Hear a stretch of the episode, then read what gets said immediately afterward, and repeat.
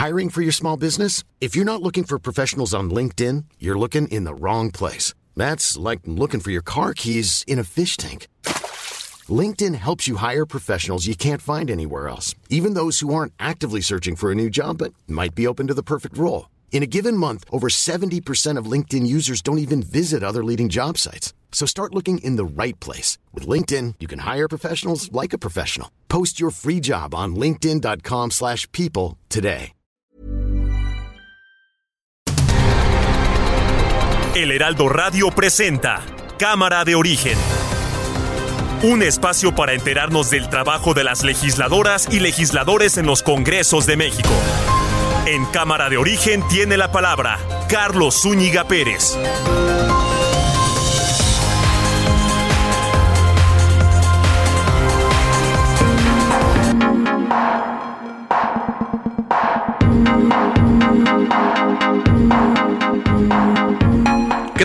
Buenas tardes, gracias por acompañarnos a esta nueva emisión de Cámara de Origen. Les habla Carlos Úñiga Pérez en este día jueves 23 de junio de 2022.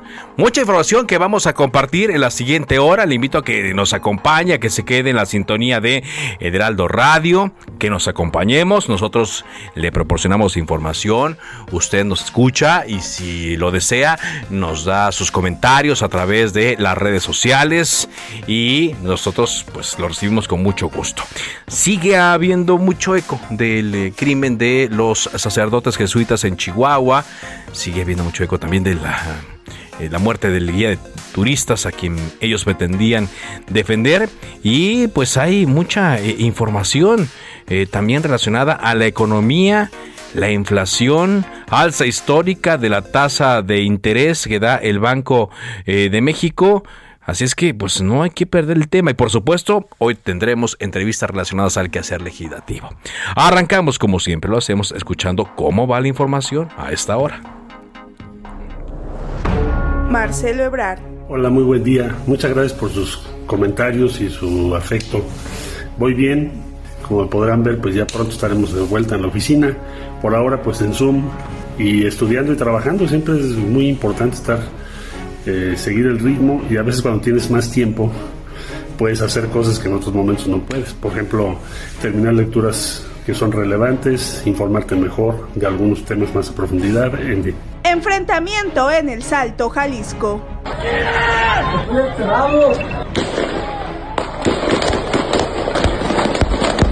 Dar eh, respuesta al mensaje del Papa Francisco. El escribe un mensaje lamentando la situación de violencia en México, pero al mismo tiempo subrayando de que no es la violencia el camino para conseguir la paz. ¿No le viene la reflexión que algo podría estar fallando? Pues a los jóvenes les es más atractivo porque están llenas las filas del crimen organizado de todas las bandas de jóvenes. Vemos los videos, son puros jóvenes, presidente. Sí, porque es un proceso que lleva tiempo, pero vamos bien. Si estos acontecimientos, estos sucesos lamentables no le hacen replantear la estrategia de seguridad, presidente. No, al contrario, este es el camino. Todo esto es el fruto podrido de una política de corrupción, de impunidad, que se implementó desde los tiempos de Felipe Calderón. Siguen con el tema de Felipe Calderón. Vamos a más de la información del día. Los obispos del país dijeron que la violencia y la inseguridad son insoportables y exigieron al gobierno asumir su responsabilidad. Dar respuestas y replantear la estrategia de seguridad es un duro mensaje que dan a conocer los integrantes de la Iglesia Católica. México salpica sangre. Es lo que dicen los obispos y urgen, urgen revisar la estrategia de seguridad del gobierno luego de que dos sacerdotes eh, jesuitas fueron asesinados por el crimen organizado el pasado lunes allá en Chihuahua. México no solventó los 28 puntos de la revisión técnica en materia de seguridad aérea de la Administración Federal de la Aviación de Estados Unidos, que se realizó del 13 al 17 de junio, por lo que el país mantiene una degradación en eh, su eh, calificación aérea. Vaya, se mantiene la categoría 2 en cuanto a la seguridad aérea por parte de Estados Unidos. Esto eh, pues es muy perjudicial, sobre todo para las aerolíneas y también para la aviación mexicana, porque por ejemplo pues no van a poder salir rutas, digamos, del aeropuerto internacional Felipe Ángeles hacia Estados Unidos. El Banco de México elevó su tasa de interés de referencia en 75 puntos base para ubicarla en 7.75%. Este es su mayor nivel desde 2019. Se trata del noveno aumento consecutivo que busca frenar la inflación que hoy se reveló está rayando en el 8% y usted seguramente lo nota cuando va al súper, cuando va al mercado, cuando va a comprar algo que necesita para su casa, eh, ropa, cuando va a los almacenes, sí se nota un incremento en muchos productos. La vacunación contra COVID-19 para menores de entre 5 y 11 años va a comenzar el 27 de junio y se extenderá durante tres meses. Hoy llegó a México el primer embarque con 804 mil eh, vacunas de Pfizer eh, BioNTech para menores de edad, de un total de 8 millones adquiridas bajo contrato con honores eh, militares y una ceremonia solemne se rindió homenaje al fallecido secretario de la Defensa Nacional en el sexenio de Vicente Fox, el general Clemente Ricardo Vega García. Esto ocurrió en las instalaciones del heroico Colegio Militar. Murió el día 21 de junio a la edad de 82 años. Y la UNAM informó que un alumno de la Facultad de Medicina murió luego de lanzarse al vacío desde uno de los edificios del plantel en Ciudad Universitaria. Esto ocurrió el día de hoy. Son las 4 de la tarde con 6 minutos. Llegué para deslumbrar con el 3x2 en jabones de lavandería y detergentes líquidos más color 1, 2, 3, Persil, Viva, Ariel y Ace. Además, 3x2 en detergentes en polvo, Ace Maestro Limpio, Ariel y Salvo. Con Julio lo regalado te llega, solo en Soriana. A junio 30, aplica restricciones.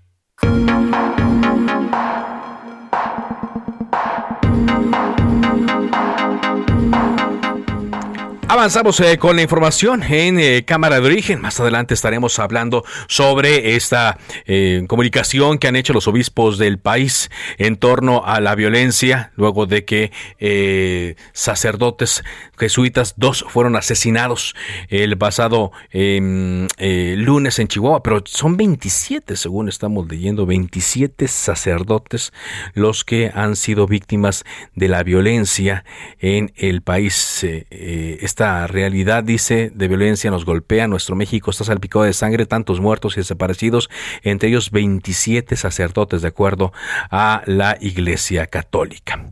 Vámonos contigo, Misael Zavala. Hay información referente a eh, la integración de la Comisión Permanente, porque el Tribunal Electoral eh, ya eh, está advirtiendo a Morena y a quienes están en la Comisión Permanente de que de no atacar corrijo, de no acatar una, eh, mm, un fallo de ellos, puede haber sanciones. Cuéntanos, Misael Zavala.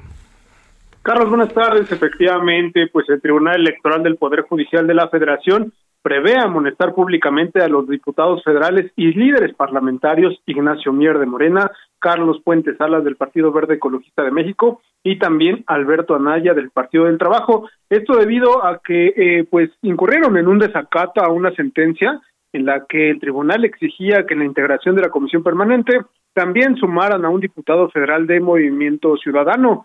En este proyecto de sentencia que ya hizo público el magistrado Felipe de la Mata Pizaña, y que será estudiado y también votado en los próximos días.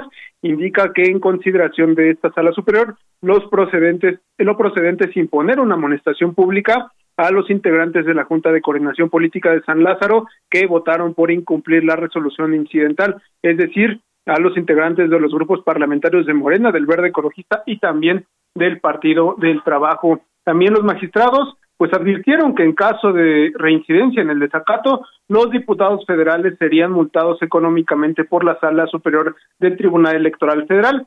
Esta amonestación pública consiste en incluir un link en la página de Internet de la Cámara de Diputados donde se detalle que los tres coordinadores parlamentarios incumplieron con una sentencia para quedar evidenciados. Este proyecto, eh, pues como bien te lo comentaba, será discutido en unos días también busca apercibir a la Junta de Coordinación Política de San Lázaro y también a los integrantes de la mesa directiva de la Comisión Permanente para que definan a qué grupo parlamentario se le reducirá una diputación y se tome protesta a, a la Diputación del Movimiento Ciudadano que integre esta comisión permanente del Congreso. Finalmente, Carlos, pues esta es una victoria para Movimiento Ciudadano, para los diputados federales, ya que, bueno, pues se les había excluido de esta comisión permanente que ya está en funciones y que actualmente pues lleva alrededor de cuatro semanas laborando. Carlos, hasta aquí la información. Mm, y aquí hemos hablado con integrantes eh, de Movimiento Ciudadano y dicen, pues están esperando que se cumpla esta sentencia, cosa que no ha ocurrido, por eso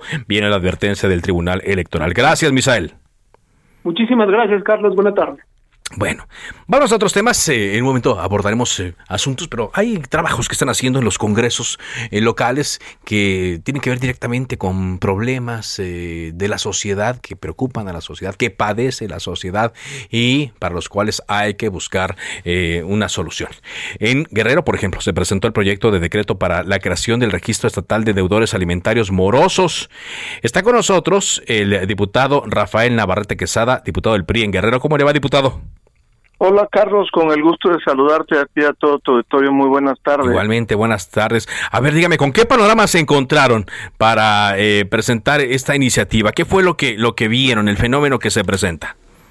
Pues mira, tú sabes que hay un hay un número muy grande, especialmente aquí en Guerrero hay más o menos un 96% de demandas por falta de pago de la pensión alimenticia de los niños y la mayor parte de ellas pues obviamente es de madres solteras y papás que no responden pero también existen casos de mamás que no no pudieran responder no entonces tu servidor Carlos eh, yo salí electo en un distrito de la costa de Guerrero y ahí pues obviamente las madres me decían eh, Rafa ahora que ya eres diputado pues hay que impulsar algo para lograr eh, incidir y, y acelerar que la gente pague, ¿no? Entonces, hay un tema aquí donde no existe un registro, que no existe más que en tres estados del país, Carlos. Entonces, en Guerrero estamos promoviendo que exista este registro estatal de deudores alimentarios,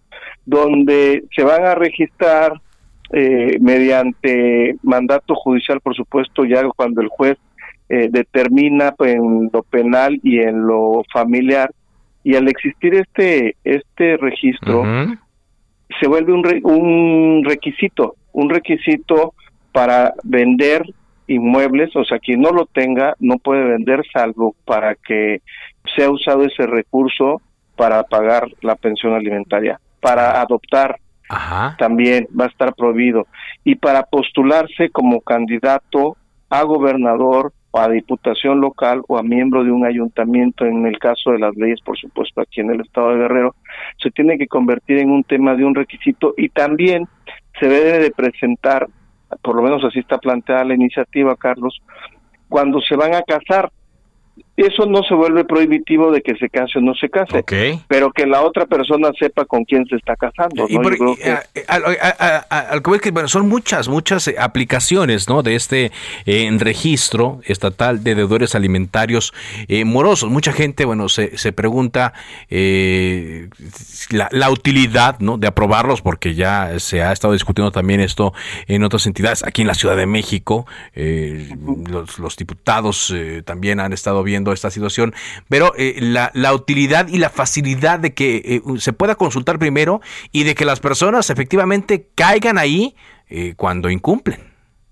Pues mira, finalmente es un tema, son varios pasos, pero si no existe el registro, pues claramente no hay una manera, por lo menos, de aspirar a consultarlo, ¿no? Este este registro se va a ir constituyendo por la información que envíen, por supuesto, los jueces en su momento de los que de los deudores eh, morosos alimentarios que, que no han estado cumpliendo y entonces bueno se va a ir constituyendo el registro pero cuando ya estás, por ejemplo, en el caso de que vas a hacer una compra-venta, o en el caso de que pretendes adoptar, o en el caso de que quieres aspirar a un puesto público, pues entonces tú ya con el, el registro existente, pues tú tienes que comprobar que no estás en ese registro.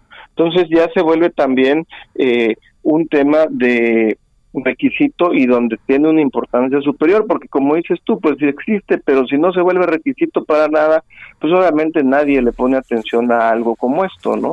Pero si se vuelve requisito, pues entonces ya todo el mundo se empieza a preocupar de que de que no aparezcas ahí o de que si en algún momento apareces pues que veas que cuál es el mecanismo para salir de ese registro. Entonces yo creo yo creo que eh, este es un primer es un primer ejercicio, Carlos. El día de ayer lo presentamos, se turnó a la Comisión de Justicia, pero afortunadamente, como dices tú, es un tema bien importante, es un tema donde se busca que, que se que, que se le cumpla y que se le dé eh, el, el alimento a los niños, niñas y adolescentes ah. que son los que más sufren. Ahora, diputado, estoy platicando con Rafael Navarrete Quesada, diputado del PRI Guerrero, esto que usted mencionaba de la forma de inclusión, pero también, ¿qué blindaje hay? Mucha gente se pregunta para que eh, esto no sea un instrumento de venganza y no vayan a caer ahí personas que en realidad no, no la deben ni la temen. Mira, pues obviamente hay que cumplir, eh, no va a ir a dar, no es, no es el, registro no está pensado en que se constituya solamente porque alguien va y dice, sino porque es un tema donde se va constituyendo mediante el aviso que hace el juez a un caso juzgado, ¿no? Ahora, a un juez que el, el, el deudor que tiene que estar pasando la pensión, pero que por de manera justificada avisa tú sabes que puede pasar que perdió su trabajo, lo que tú quieras, diferentes razones por las que no va a poder pagar, avisa y entonces obviamente el juez siempre toma en consideración esas partes. Pero cuando lo hace de, de manera injustificada, pues obviamente hay un proceso como tal, tú no tú no caes en, en un proceso de, de falta de pago de la pensión nomás porque sí, sino porque hay una denuncia. Entonces todo va a, va a proceder a partir de los avisos que haga los juzgados. No es en automático de que este, yo, Rafa, voy a ir a denunciar a mi esposa Alicia y que la pongan en el registro, sino que tiene que proceder mediante, mediante un tema de un juez de lo familiar o un juez de lo penal, ¿no? Totalmente, totalmente. Bueno, ¿y qué, qué va a seguir este proyecto? ¿Qué camino sigue, diputado? Pues mira, eh, la, la, presentación el día de ayer la hizo tu servidor, pero es una propuesta de la bancada del PRI. Somos 11 de 46 diputados. Se fue a la Comisión de Justicia. Y bueno, pues aunque estamos en receso, eh, fue ayer en la permanente, el día, en estos días, pues solamente le vamos a pedir a la a quien encabeza la Comisión de Justicia cuáles son los tiempos, cómo lo cómo lo piensan atender este tema y por supuesto buscar que se le dé celeridad para que se pase en su momento el dictamen al pleno y se y se apruebe, ¿no? Entonces, eh, si tú me permites, Carlos, conforme vaya avanzando Por este favor, ¿sí? yo te echo un grito y te pueda ir informando y que la gente de que te escucha pues pueda, como bien lo dices tú, enterarte de que pues en algunos estados estamos tratando de hacer y, y atender problemáticas que están pues no solamente en el estado de Guerrero, el tema de la pensión alimentaria pues es un tema en todo el país. Claro, es eh, todo el país, pero se puede poner el ejemplo para otros estados. Le tomo la palabra y seguimos platicando sobre el tema. Muchas gracias, diputado. gracias, Carlos. Un saludo para ti y para todo tu auditorio. El diputado Rafael Navarrete Quesada del PRI en Guerrero eh, con esta discusión. Sí, porque además... Eh, pues usted lo sabe, después de la pandemia, la sociedad está experimentando muchos fenómenos y uno de ellos es la separación, la separación, los divorcios que se incrementaron. Vámonos contigo ahora, Iván Saldaña, con todo lo que dijo el presidente López Obrador y fue cuestionado mucho en la mañana respecto a la violencia. Y así respondió el presidente. Te escuchamos, Iván. ¿Qué tal, Carlos? Amigos del auditorio, buenas tardes. Así es, el presidente López Obrador hoy reconoció que su gobierno, que en este gobierno pues hay más asesinatos que en el sexenio de Felipe Calderón, pero acusó que su administración recibió en el 2018, en diciembre del 2018, pues recibió hasta la punta las cifras de homicidios, eh, responsabilizó a la guerra contra el narcotráfico que declaró el presidente Felipe Calderón y continuó eh, esta misma dinámica, dijo su, el sucesor, Enrique Peña Nieto. Sin embargo, resaltó que el actual gobierno va a continuar con su plan de atender las causas de la violencia de fondo para salvar a los jóvenes de las manos del crimen, con dándoles oportunidades a través de los programas sociales, ya que aseguró están dando resultados estos Carlos. De hecho, fue muy cuestionado, como tú lo decías, se le preguntó si va a cambiar de estrategia como resultado eh, o bueno, como evidencia, decían, eh, le, le preguntaban en la conferencia, tras los asesinatos de tres personas en una iglesia en Chihuahua, entre ellos dos sacerdotes jesuitas, él decía que no, eh, dijo el presidente que no van a cambiar la estrategia y las palabras textuales fue que el daño que causaron los gobiernos neoliberales pues fue un daño muy grave, muy grave y hemos hablado de los errores en la política que dice son crímenes. Mm. Entonces, eh, Mira, tenemos el audio. Vamos a escuchar, ¿te parece? Iván, eh, lo que dijo, la forma en la que lo dijo el presidente. A ver.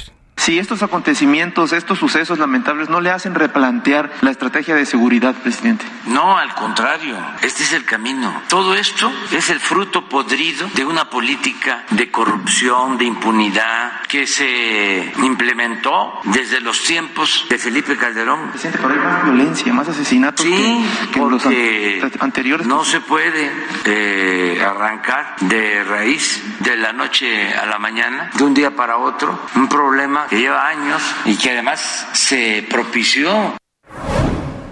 Nada más por último, Carlos, el presidente volvió a exhibir dos gráficas en las que presentan los índices de let- de letalidad que evidencian pues un contraste muy grande entre el gobierno de Felipe Calderón donde pues habían en los enfrentamientos más de 1400 en dos, mu- muertos en 2011 mientras que en el 2021 pues se registraron apenas eh, 200 134 fallecidos Carlos Mm. es parte de lo que dimensionó el presidente López Obrador para sustentar pues estas afirmaciones Gracias, muchas gracias Iván por este reporte. Y también ¿no? contestó por ahí el presidente que por qué le achacaban a él los crímenes de los eh, sacerdotes y del guía de turistas si el homicidio es un delito del fuero común.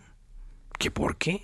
Bueno, porque quienes perpetraron estos homicidios son integrantes de la delincuencia organizada, que cometen delitos que corresponden al fuero federal. Le corresponden a la federación perseguir esos delitos e implementar las políticas públicas necesarias de seguridad para garantizar la vida y tranquilidad de las personas de las comunidades. Lamentablemente, pues en Chihuahua esto no era posible y es en esta zona donde este cártel que se llama de Sinaloa, donde estuvo el Chapo Guzmán, tiene una amplia inf- influencia. De hecho, eh, los registros policiales dicen que esta persona causante directa de la muerte de los sacerdotes y del guía de turistas, pues es una persona, el chueco, que trabaja para el cártel de Sinaloa, donde por cierto hace dos semanas el presidente decía que ya no debería llamarse el triángulo dorado, sino el triángulo de la gente buena y trabajadora, algo así por el estilo. Pues vea usted cómo la realidad viene a darle un golpe a esta intención propagandística de cambiar las cosas.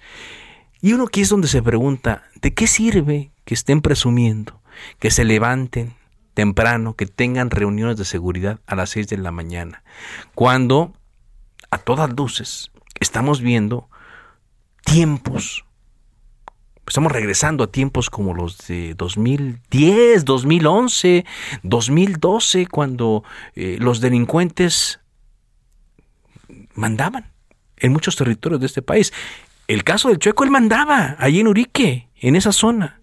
Sí, había un alcalde que gobernaba seguramente y había un gobernador, eh, como ahora hay una gobernadora en, en Chihuahua. Pero el hecho de que ellos eh, detenten el cargo público no significa que puedan actuar. Y para muestra está lo que ayer el fiscal de Chihuahua eh, decía, que por un pleito de un equipo de béisbol, por cierto, el deporte favorito del presidente, no, no tiene nada que ver, nada más se me vino a la mente, eh, es que comenzó todo este ataque de El Chueco. ¿Para qué se levantan temprano entonces y a las 6 de la mañana hacen reuniones si luego vemos lo que ocurre en localidades como El Salto, Jalisco también, cosas que ocurren en Michoacán, cosas que ocurren en Sinaloa, cosas que ocurren en Tamaulipas. Y la lista es larga. Me puedo pasar todo el programa diciéndoles cuáles son los resultados de esta estrategia que no va a cambiar. ¿Cuándo se van a ver los resultados? Es tiempo de un corte comercial. Mi nombre es Carlos Zúñiga Pérez, eso es Cámara de Origen. Le recuerdo mi cuenta de Twitter, arroba carloszup. Regresamos con más.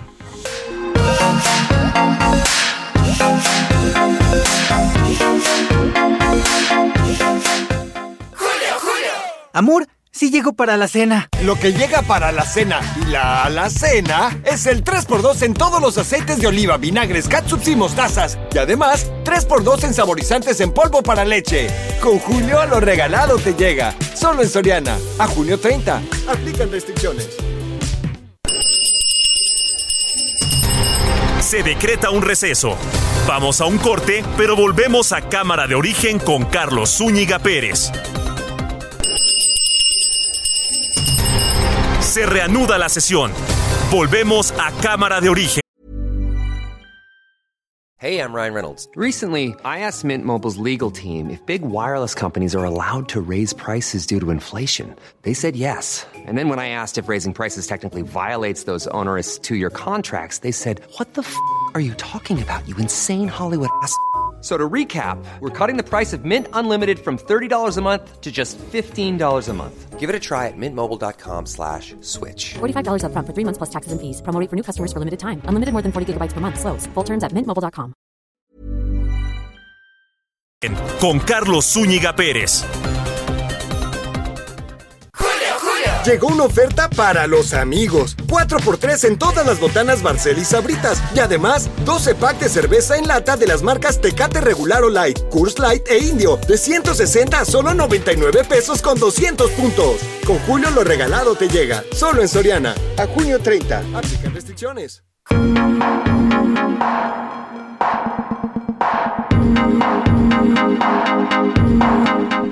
Avanzamos con la información en Cámara de Origen. Ya le hemos platicado desde el eh, inicio de Cámara de Origen en torno a estos señalamientos que hacen los obispos eh, del país, eh, duros señalamientos que se hicieron a través de un video en donde hablan de la violencia, del dolor, de la sangre que corre en México. México salpica de sangre y que señala la afectación que todos los ámbitos del el país tienen, todos los entes.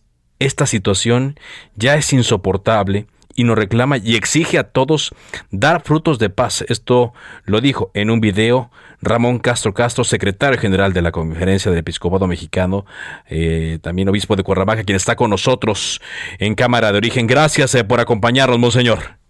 Qué gusto eh, saludarte, Carlos. Eh, igualmente mm, me alegra mucho y es una, una oportunidad que agradezco con el corazón, a sus órdenes. Muchas gracias. Eh, duro, duro este mensaje que ustedes dan em, con palabras fuertes, levantan la voz desde la Iglesia Católica, Monseñor, y lo que no sé si va, si se va a tener la respuesta que esperarían, pero me imagino que ustedes están cumpliendo con la obligación de levantar la voz. Así es, Carlos. Bueno, tenemos la obligación de constatar una realidad, una realidad que nos duele, una realidad que nos golpea, una realidad que ha hecho de México un país herido. México está verdaderamente con una herida muy fuerte y no podemos cerrar los ojos y no podemos evitarlo. Ciertamente es duro para todos, absolutamente para todos. Cuando vemos disfigurado el país, en donde vemos que el narcotráfico se adueña de nuestras calles, de nuestras casas, de nuestros pueblos, de nuestras carreteras. Cuando vemos tanta violencia y tantísimo número de muertes, por eso decimos que nos salpica esa sangre.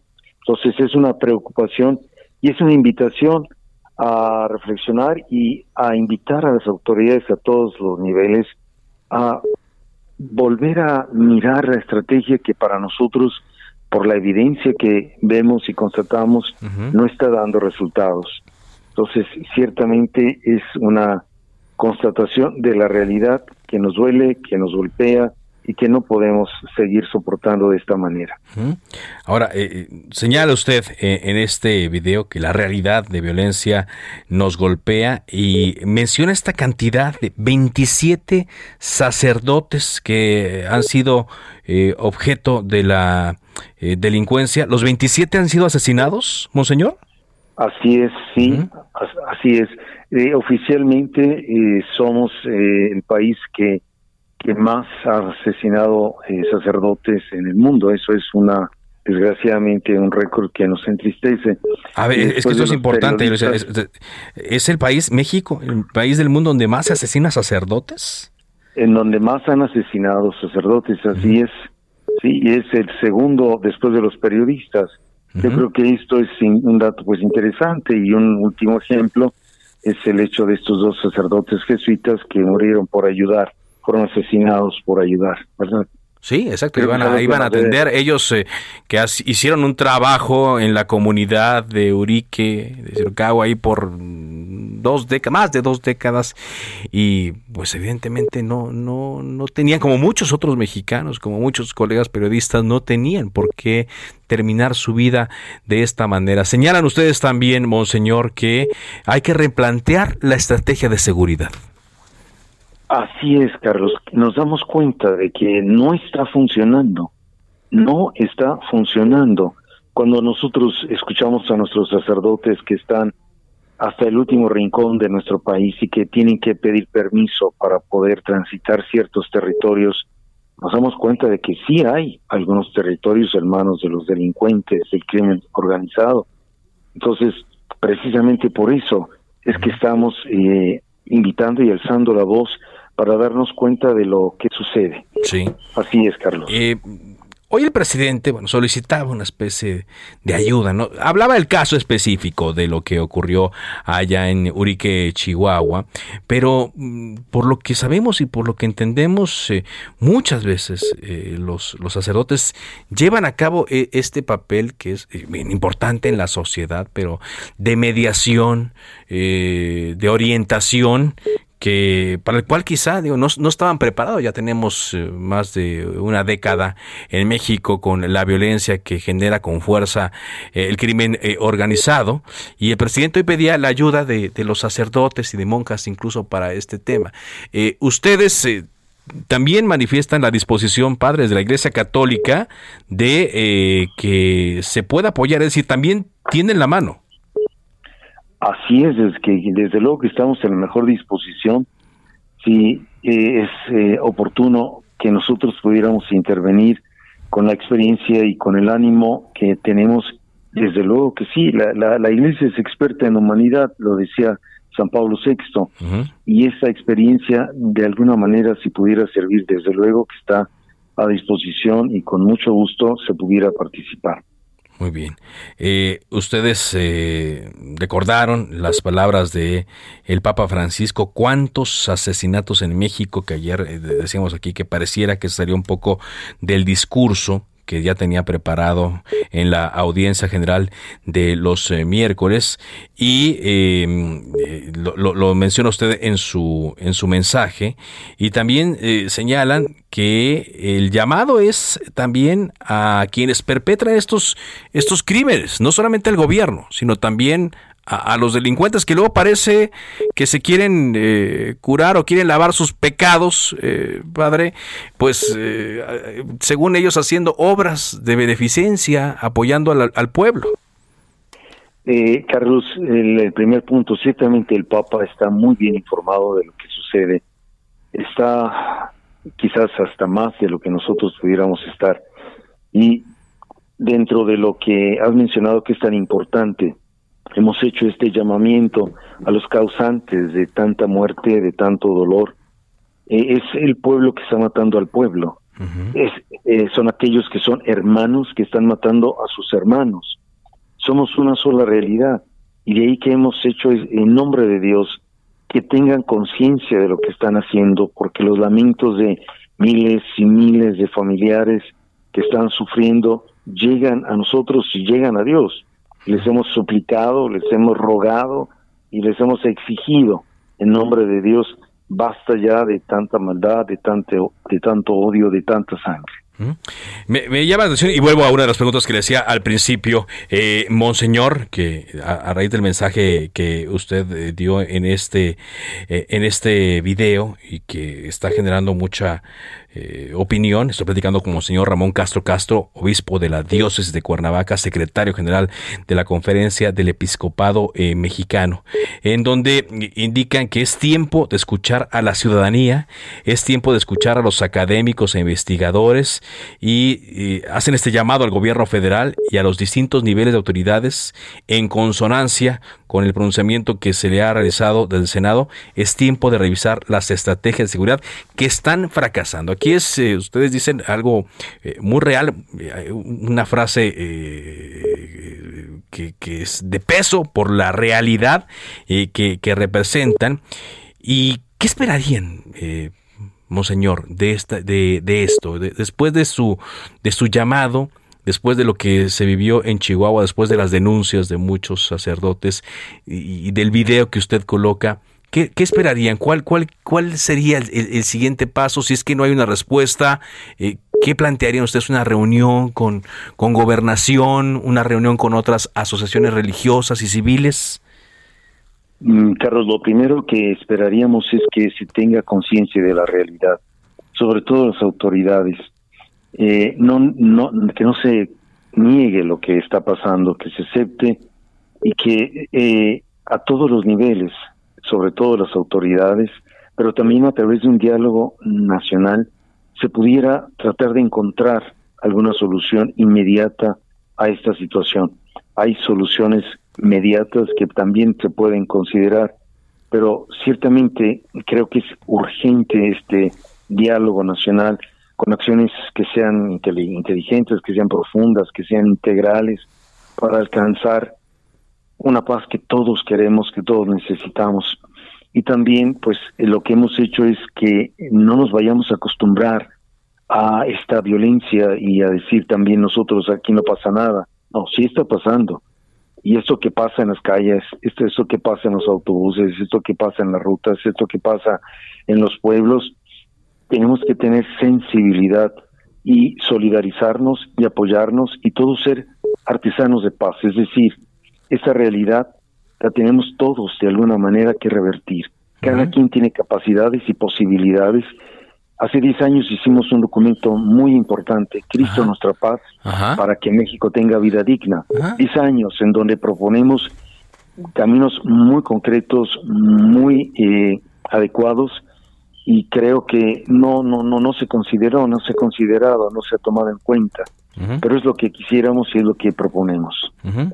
Ahora, eh, ustedes también señalan en esta en este documento y, en este video que eh, no es eh, tampoco lo adecuado el echar la culpa al pasado, dice ustedes. Creemos que no es útil negar la realidad, como me mencionaba hace unos momentos, y tampoco culpar a tiempos pasados de lo que nos toca resolver ahora.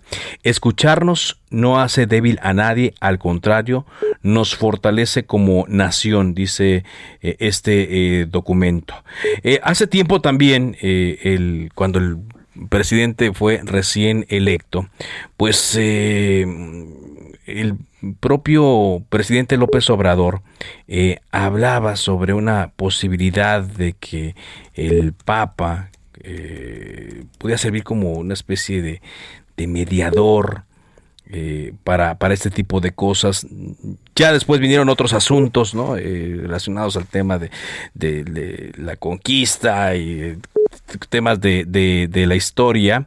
Em, podría haber una eh, retomar esa esa petición original una posibilidad de retomar esa petición original del presidente para que el Papa eh, Francisco pueda intervenir eh, bien Carlos respecto al primer punto del pasado y lo que nosotros ahí estamos escribiendo y estamos compartiendo yo tengo en el corazón una frase de la señora Merkel de Alemania que ha dicho hemos sido escogidos como autoridades no para echar las culpas de los errores del pasado, sino para que nosotros con nuestras capacidades las podamos solucionar. Creo que es algo mm, muy importante de todo gobernante, sea quien sea, que ha, ha, sido puesta en sus manos una enorme confianza y se espera la solución o al menos estrategias adecuadas. Respecto al segundo punto, indudablemente que el Santo Padre, cuando es solicitado, a través de las nunciaturas, eh, que seguramente ya pronto llegará el anuncio, está siempre en la mejor disposición de ser eh, mediador. Ya la historia de la Iglesia y la historia moderna han demostrado que cuando ha sido solicitado el Vaticano y el Santo Padre para intervenir, lo han hecho y lo han hecho con mucha eficacia. Un último ejemplo es el problema tan grave que hubo entre Chile y Argentina. Fue precisamente el Papa quien intervino y quien logró que se llegara a un acuerdo de paz y eso evitó una guerra. Creo que siempre para buscar la paz el Santo Padre está en la mejor disposición. Gracias por tomarnos esta llamada, Monseñor. Eh, lo, quisimos tener debido al, contenido, a la dureza con la que abordan los temas y a la franqueza con la cual eh, llaman las cosas, llaman a las cosas eh, por su nombre y a esta petición de entablar diálogo a esta mano extendida que hacen al gobierno. Veremos cuál es la reacción y si le parece, ojalá podamos platicar más adelante conforme pasen las semanas para ver qué respuesta hay a este mensaje. Con mucho gusto, Carlos, y yo les agradezco esta oportunidad. Dios los bendiga. Muy amable. Monseñor Ramón Castro Castro, obispo de la diócesis de Cuernavaca, secretario general de la Conferencia del Episcopado Mexicano, repito, con este duro, duro mensaje de la Iglesia Católica después de los hechos violentos de el lunes en Urique. Justamente este eh, homicidio de los dos sacerdotes y del guía de turistas eh, pone bajo la lupa a esta zona del estado de Chihuahua. Por eso agradezco mucho que esté hoy con nosotros el diputado local del PRI, Omar Bazán Flores, eh, y entiendo, diputado, que eh, a su distrito corresponde esta, esta zona de la cual hemos estado hablando mucho esta semana. Buenas tardes, ¿cómo le va? Buenas tardes, eh, con gusto saludarlos. Efectivamente, con una angustia de lo que está sucediendo en Chihuahua, pero particularmente en la zona serrana de nuestro estado, eh, y en otras latitudes del, del estado, pero bueno, no es no es un tema eh, nuevo. Tenemos ya eh, tiempo con problemáticas. Lamentablemente, bueno, pues hoy afectó al corazón de, de, la iglesia y, y por eso tenemos la noticia internacional con mucha desgracia el tema. pero pero los secuestros eh, los asesinatos, el territorio eh, en manos del crimen, los desplazamientos, hay miles de, hectáreas que son hoy desplazadas de comunidades indígenas desplazados eh, por el crimen organizado, carreteras que tú al meterse el sol ya no puedes transitar, eh, comunidades que, que, que, tienen hoy una circunstancia muy lamentable en todos los lo que podemos imaginarnos. Y bueno pues así estamos así estamos este estamos haciendo un llamado desde el Congreso del Estado para que para que el gobierno federal cambie su actitud de, de, no enfrentamiento de no inteligencia de no persecución. Entonces cuando tienen permiso de hacer todo cuando tienen permiso de, de delitir, de perseguir, de secuestrar, de matar y de hacer todo lo que estamos viviendo, bueno, pues ese es el problema. Eh, eh, eh, andan sueltos y con permiso. Entonces, ese es el problema y por eso urge, urge que el gobierno federal recapacite, que el ciudadano presidente cambie su política de abrazos y que por favor ya dedique inteligencia, inteligencia que pueda frenar a la delincuencia. Sí, porque usted lo menciona y lo hemos escuchado de otras voces, diputado, pues pareciera como que todo el mundo ya estaba acostumbrado a, este tema, pero no, no, debe ser así, ¿no? Eh, el presidente hoy, hoy mencionaba, ¿no? Sobre la, la, la, eh, actuación de, de, este personaje conocido como eh, el Chueco, se ha hablado de las órdenes de aprehensión que hay en su contra, de la sospecha que hay que compró protección de autoridades. Digo, sí, claro, e, eso se sabe y por eso e, es que estos delincuentes son los que mandan, no gobiernan, pero sí mandan en esas zonas, digo, hacen ejercer su ley, la ley del más fuerte, pero lo hacen a través de la violencia, de la amenaza, de las eh, balas. Mm, platíquenos un poco sobre esta zona eh, de la cual es, es su distrito y, qué tan complicado o, sencillo fue hacer campaña ahí, diputado. No, no, pues es complicado el, estado, el entorno geográfico estatal, pero particularmente eh, la sierra, la sierra de Chihuahua tiene su, su aspecto eh, primero de de, de, de, circunstancia, de caminos, de poder de acceso a, la misma por la geografía, por la sierra, por lo quebrado de la misma, para poder llegar a las comunidades. Ahorita hay comunidades que no tienen eh, luz todavía a estas alturas al 2022. Hay comunidades que no tienen agua potable al 2022. Obvio, internet y celular pues es imposible. Entonces están eh, todavía en una circunstancia muy lamentable de vulnerabilidad y de falta de desarrollo.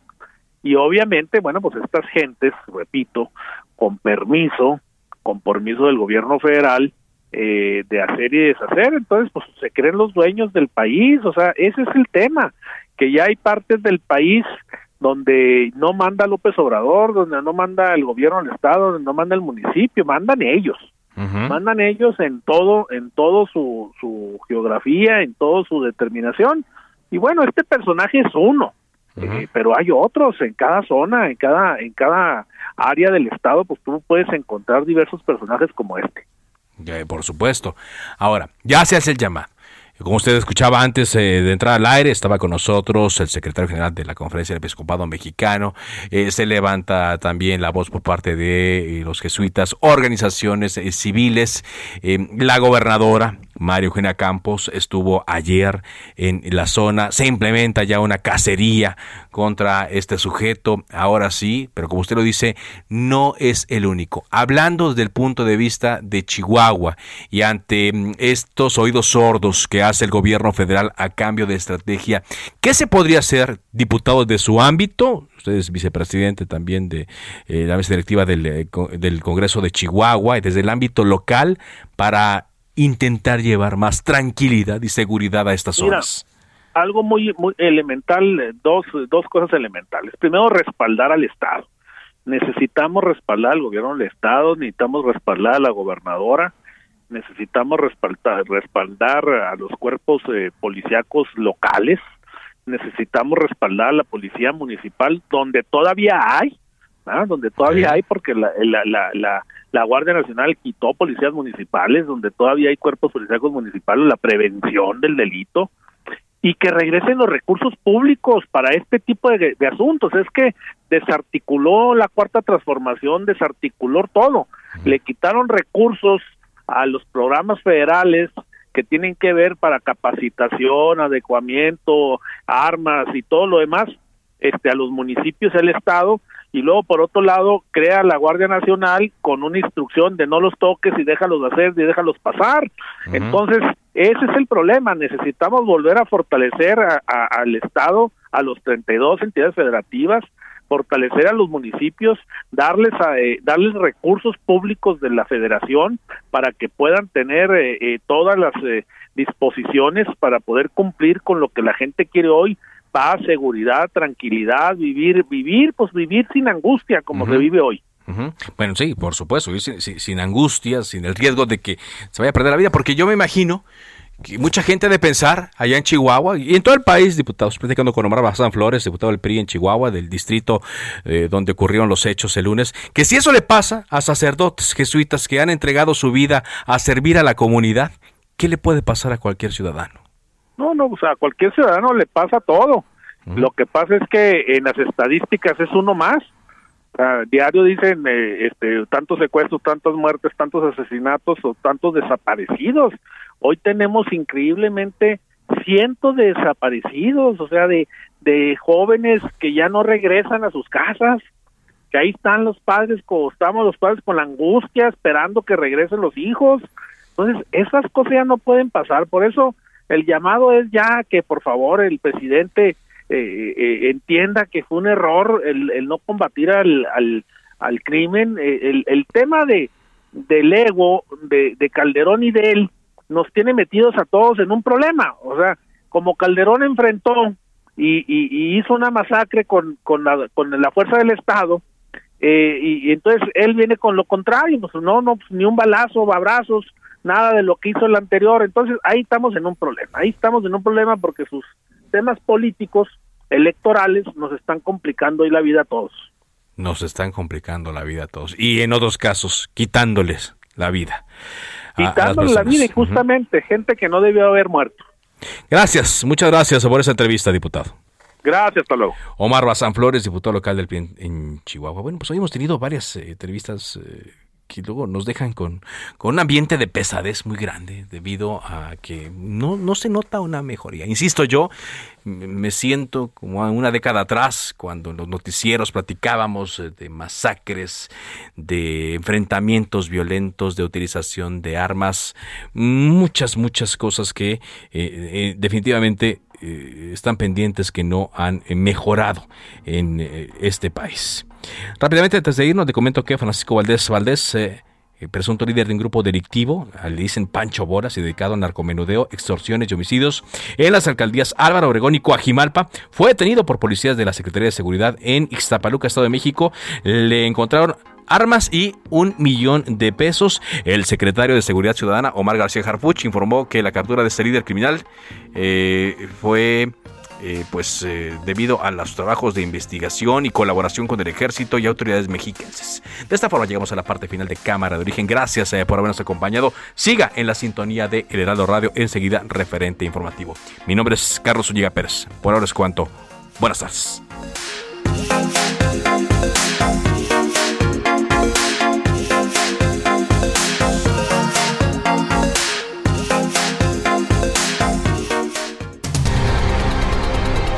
Se cita para el próximo programa. Cámara de origen, a la misma hora, por las mismas frecuencias del Heraldo Radio. Se levanta la sesión.